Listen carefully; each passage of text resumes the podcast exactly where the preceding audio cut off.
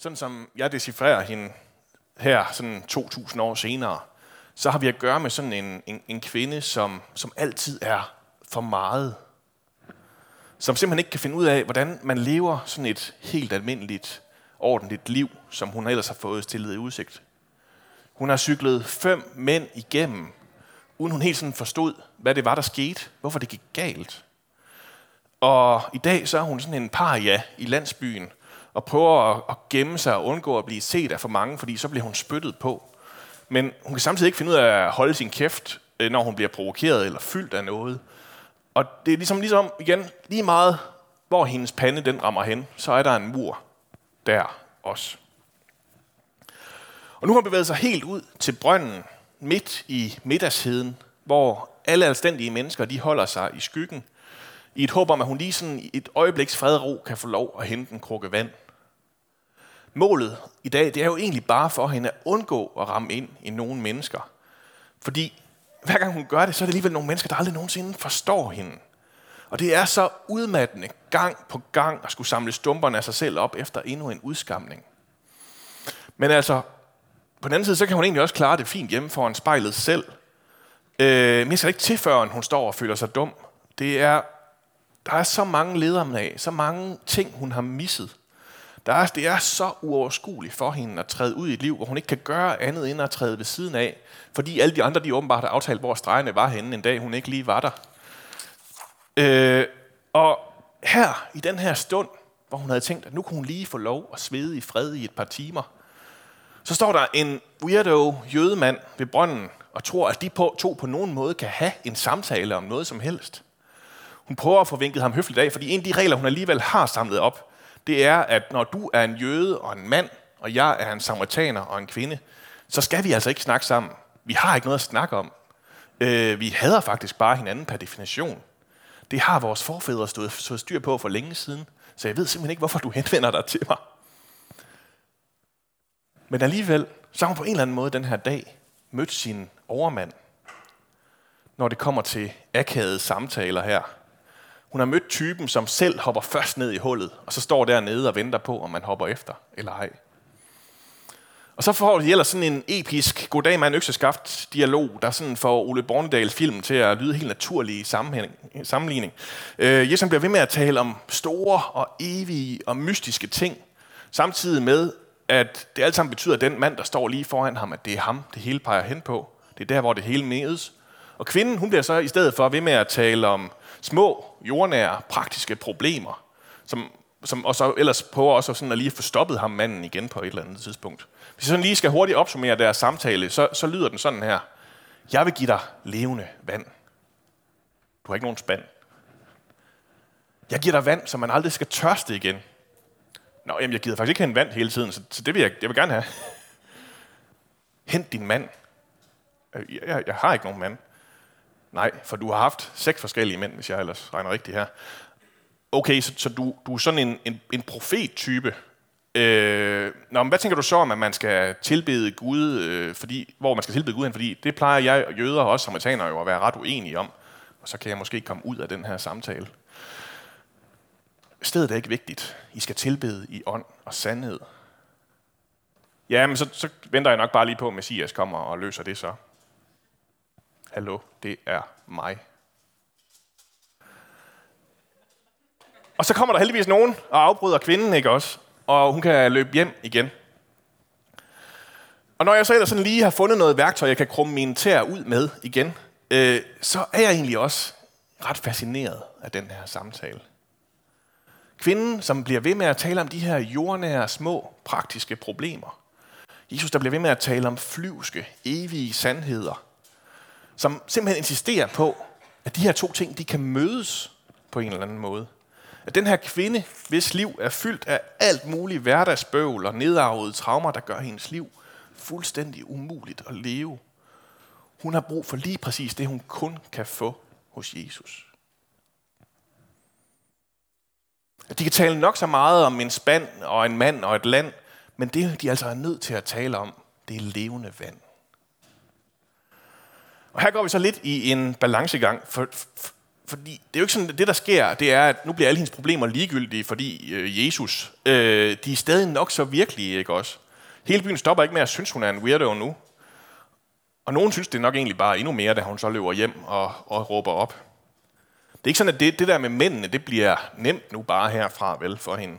Og nu er der, også, der er også alt muligt der, som hun egentlig troede, hun havde fået lagt bag sig, men som Jesus nu kalder hende til at få ryddet op i alligevel igen. Men dengang og i dag, så lever vi i et samfund, hvor det hele tiden kommer til at ske. Det, der hele tiden kommer til at ske, det er, at dem, vi tror, vi skal være, bliver vi til dem, som vi går og tror, vi er. At det, der bliver sagt om os, det er det, der er at sige om os. At vores ydre, vores fremtoning, det vi gør, det bliver til dem, vi er. Altså, for, for, for hvem skulle vi ellers være? Nu skal vi lige tilbage til Barbie-filmen, fordi den fortæller faktisk også lidt den her historie. I virkeligheden så synes jeg, det er en slags moderne udgave af syndefaldsberetningen. Det er faktisk nærmest som Adam og Eva oplevede det, fordi Barbierne, de bor i Barbieland sammen med deres kender.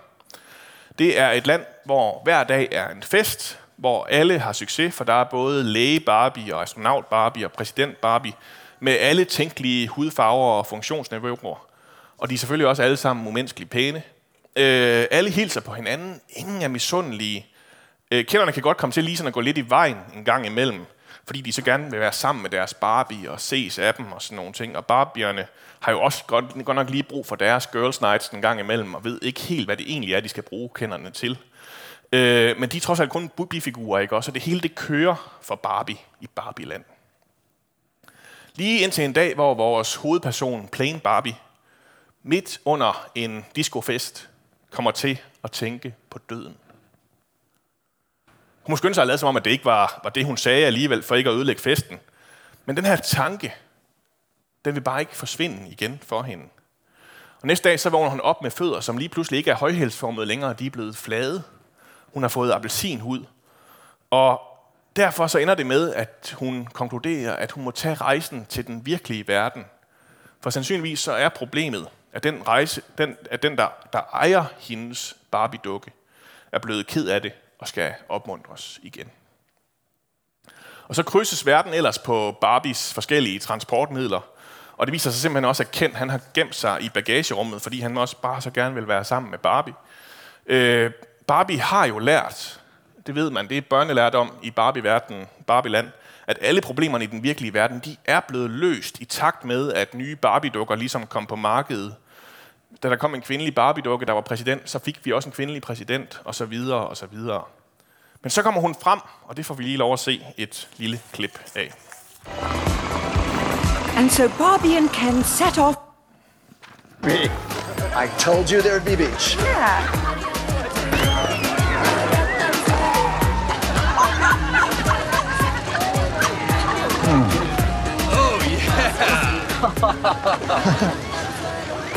What's going on? Give us a smile, Blondie. Why are these men looking at me? Yeah, they're also staring at me. Oh, love that. Wow. I feel kind of ill at ease. Like, I don't know the word for it, but I'm conscious, but it's myself that I'm conscious of. I'm not getting any of that. I feel what can only be described as admired, but not ogled. And there's no undertone of violence. Mine very much has an undertone of violence. Oh, look, a construction site. We need that good feminine energy. Ladies, yoo Oh, Oh, you got fries with If that I shit? said you had a hot body, would you hold it against me? Is Is that a mirror in your pocket? Baby, you are an I can see myself in your shorts. I don't know exactly what you meant with all of those little quips, but I'm picking up on some sort of entendre, which appears to be double. And I would just like to inform you I do not have a vagina.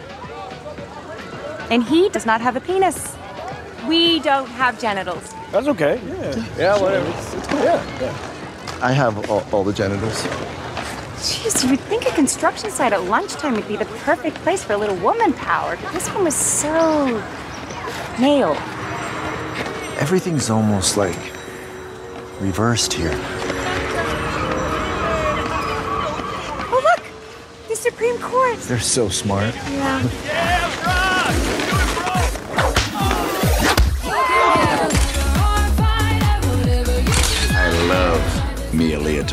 leotard. I elbow pads. Yes, så Barbie hun er ankommet til den virkelige verden, og hun konkluderer straks, at de bikini-modeller, hun kan se på billboardet, det må være højeste retten. Øh, det er sådan, det er i Barbieland. Folk kigger lidt rigeligt på dem i deres roller girl outfits, øh, og Barbie begynder så småt at fornemme, at det ikke bare er ren kærlighed, der ligger i tilråbene fra sjakket på, på byggepladsen, som mærkeligt nok ikke var kvinder, som de ellers plejer at være i Barbieland, sådan nogen på en byggeland, byggeplads. Og der til sidst er en, der giver hende det her klap bag i, jamen så sætter refleksen ind, og øh, Barbie får for første gang i sit liv den her, det er det, vi får lov at opleve her, ikke også? Barbie får for første gang den her smertefulde erfaring af sådan en, en skamfuld selvbevidsthed, fremkaldt af, af andres blik og af objektivisering og seksualisering og misundelse.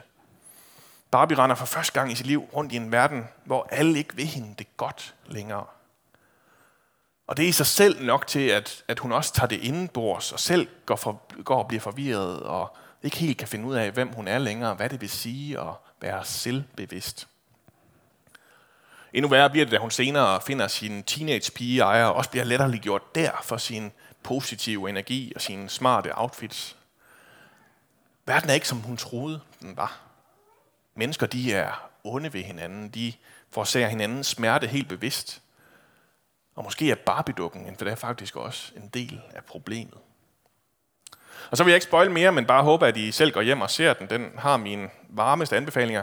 Øh, klippet, øh, jeg startede med, kommer senere her og hjælper sådan lidt med at sætte tingene på plads, men, men, men det løser det heller ikke. For det, hvordan, hvordan lever man i sådan en verden?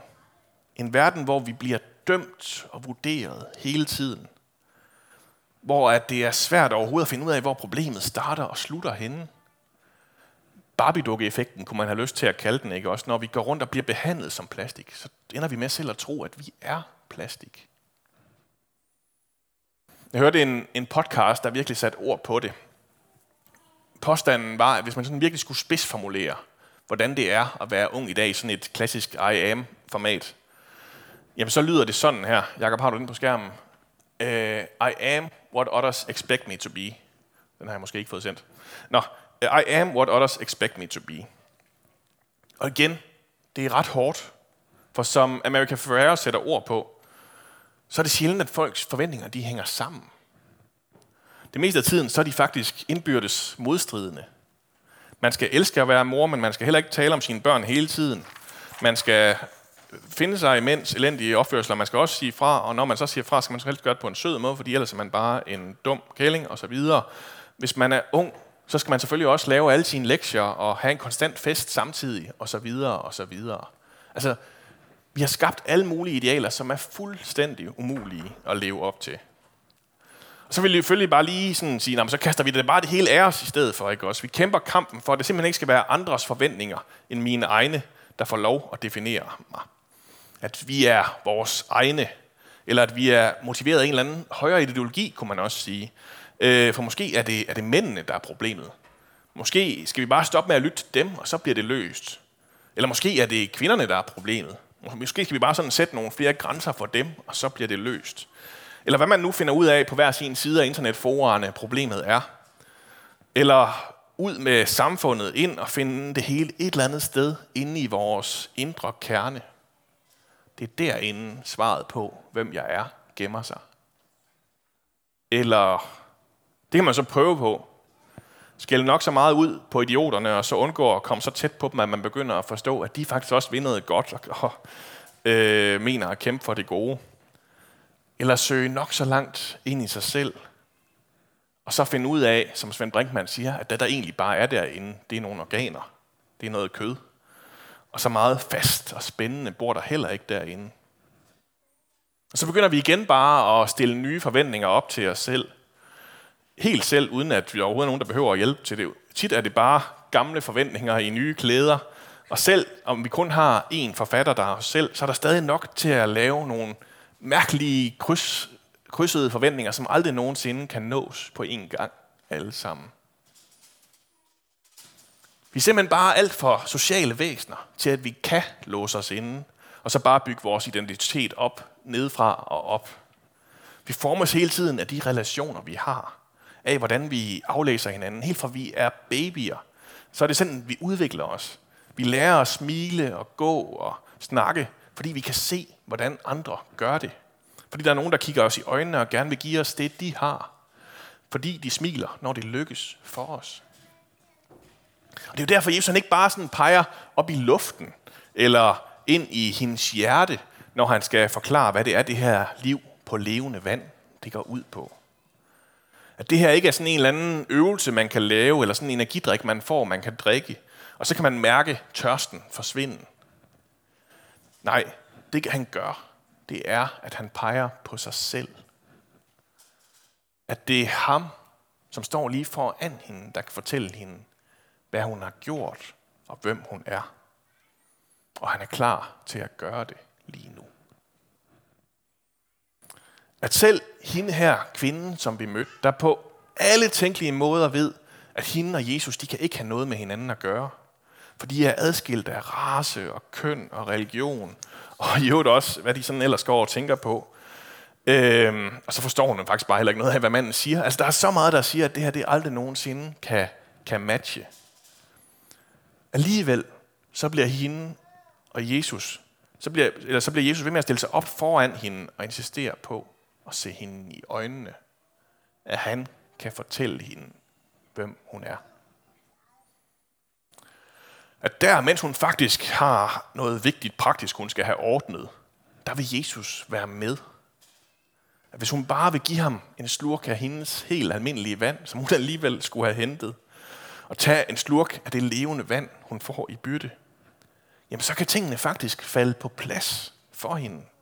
Så kan de komme derhen, hvor de hører til igen. Så kan alle de der sindssyge forventninger, som hun har været ved at gå og bygge op og prøve at leve op til, og øh, aldrig har nogensinde har kunne, så kan de endelig få lov at rende og hoppe, hvor de hører til. Så kan hun finde ind i det, som livet egentlig handler om igen. At møde en, den anden og selv blive mødt. På en måde så alle de der andre relationer, hun går rundt i, og alle de der akavede sociale situationer, som livet bare er en lang række af for hende, de igen faktisk kan begynde at give mening.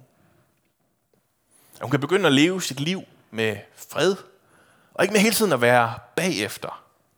At hun faktisk er spejlet og genkendt og forstået af livets herre selv. Sin virkelige skaber. Ham, der har skabt hende til et liv i kærlighed og mening. Til at blomstre og til at være noget for andre. Og som står og smiler og opmuntrer hende hele vejen derhen. Som endda afslører hende, når hun prøver at leve et liv igen i en eller anden forstillelse af, hvem hun tror, hun skal være, eller hvad det er, går ud på. Eller tror, at hendes fejl, det er noget, hun er nødt til at stikke af fra. Som også elsker, hvis hun elsker at være mor, og godt gider at blive ved med at høre om de børn, der er ellers, øh, der bliver ved med at være historie fortalt om, og er mindst lige så bedrøvet og skræmt over alle de forfærdelige mænd, hun har mødt, og nok desværre også lige så lidt overrasket. Som går og biler hende ind, øh, som ikke går og biler hende ind, Jesus, at hele livet det skal være en fest, eller man kan nå at lave flere lektier, end man har tid til. Og som bare gerne vil være med midt i alle hverdagens helt mondane, helt almindelige, trælse opgaver. Som inviterer hende ind i en relation, hvor hun ikke behøver at være bange for at være for meget eller for lidt for den sags skyld. Hvor det eneste, der betyder noget, det er, om hun er der.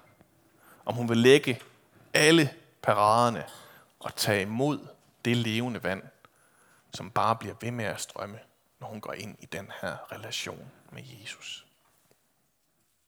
Skal vi bede sammen? Jesus, det er svært at være kvinde. Det er også svært at være mand. Svært at være ung. Det er svært at være menneske. Far, vi roder rundt imellem andres og vores egne forventninger og idéer om, hvem vi skal være og hvornår vi er nok. Men Jesus, du står der med dit levende vand. Vil du ikke lære os at tage imod det at drikke det? Lær os at leve vores liv sammen med dig. Ikke med sådan en idé om noget i skyen, der holder øje med os, men med dig, Jesus selv, der går sammen med os, som bor i os, som inviterer os tilbage ind i relationen gang på gang. Jesus, tak, at du vil være med i vores liv, i vores traumer og i vores hverdagsproblemer, vores glæder og vores sorger. Vil du vise os, hvad det betyder igen og igen ind i hver enkelt situation. Og Jesus, vil du også afsløre os, når vi prøver på noget andet? Når vi prøver at skjule os, eller gemme os, eller stikke af? Og du kalder os tilbage til der, hvor der er noget og tilgivelse at få. Tak, at det er i dig, alting er skabt. At det er i dig, alting finder hjem. Amen.